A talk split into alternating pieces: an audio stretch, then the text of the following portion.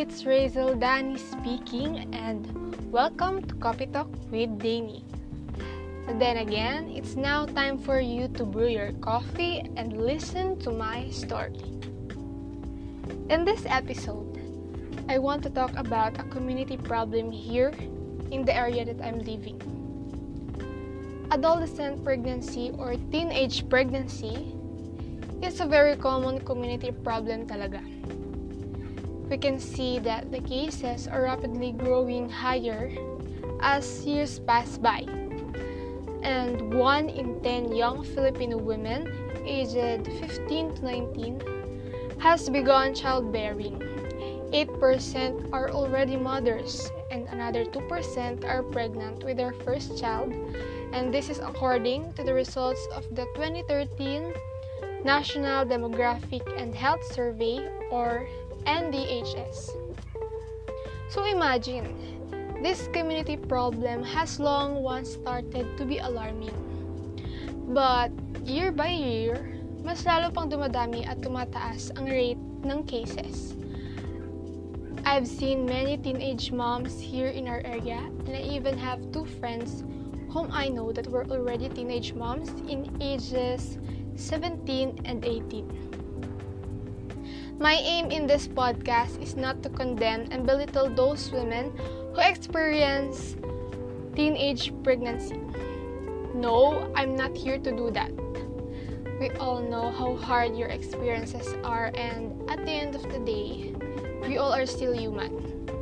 So, my aim here is to raise awareness about teenage pregnancy I want to advocate to help prevent it, to inform and educate young women and even everyone the hard-bearing consequences brought by teenage pregnancy. So, ang teenage pregnancy, marami siyang risks para sa mga kabataan.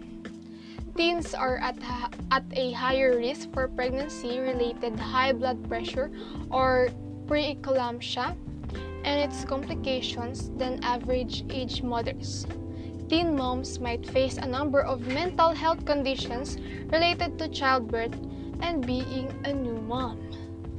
So, at this point, teenage pregnancy causes a lot of effects, especially to those uh, to, to the teen moms. It even may result into mental health conditions like uh, depression or something, uh, anxieties, and teenage births may also result in health consequences. Children are more likely to be born preterm, have lower birth weight, and higher neonatal mortality, while mothers experience greater rates of postpartum depression and are less likely to initiate breastfeeding. So minsan, these babies lack complete development in their bodies and brains. And depende kung gaano ito ka-premature, this can lead to lifelong difficulties with health and development. Low birth weight also affects brain development. Children who were born underweight have been observed to have learning difficulties. And when we say teenage pregnancies, syempre papasok na din dyan yung responsibilities nyo as a parent as a teenage mom, as a teenage dad. And considering yung mga cases ng teenage pregnancy, kadalasan, ang responsibilities ay nahuhulog sa magulang ng teenage mom or ng teenage dad. So, uh, ang lumalabas ngayon, yung mga magulang ng teenage parents, yung nagsasuffer din. So, they also bear the consequences of teenage pregnancy not not just those teenage parents and but also their own parents.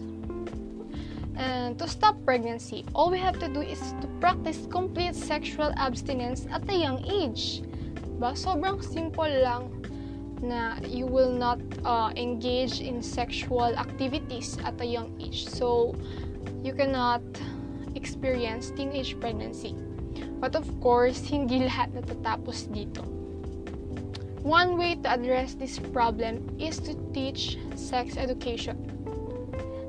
Uh, you know, it has been a hot topic whether it helps reduce cases of teenage pregnancy or it just makes it even higher. Well, as for my opinion, I think good sex education can help lessen teenage pregnancy. Comprehensive sexuality education is a curriculum based process of teaching and learning about the cognitive, emotional, physical, and social aspects of sexuality. It aims to equip children and young people with knowledge, skills, attitudes, and values that will empower them to realize their health, well being, and dignity, develop respectful social and sexual relationships, consider how their choices affect their own well being and that of others, and understand and ensure the protection of their rights throughout their lives.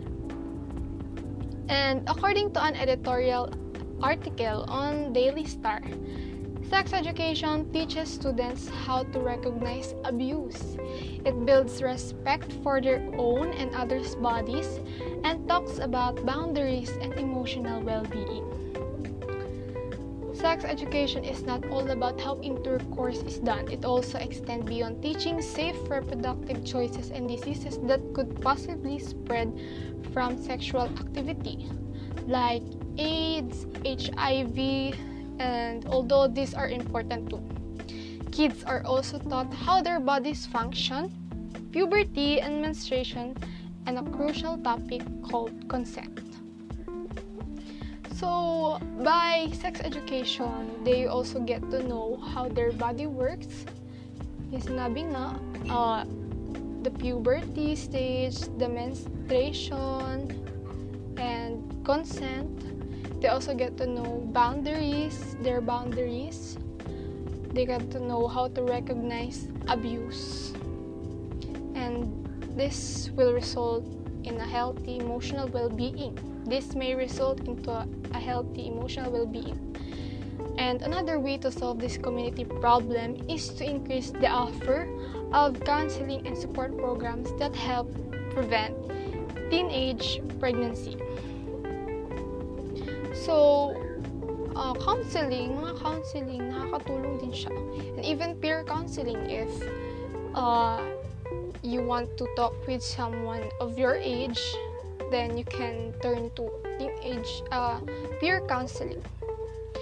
Uh, it's good to talk to someone para mas naiintindihan natin yung mga topics and mas ma-understand natin yung mga consequences na pwedeng madala ng ating actions.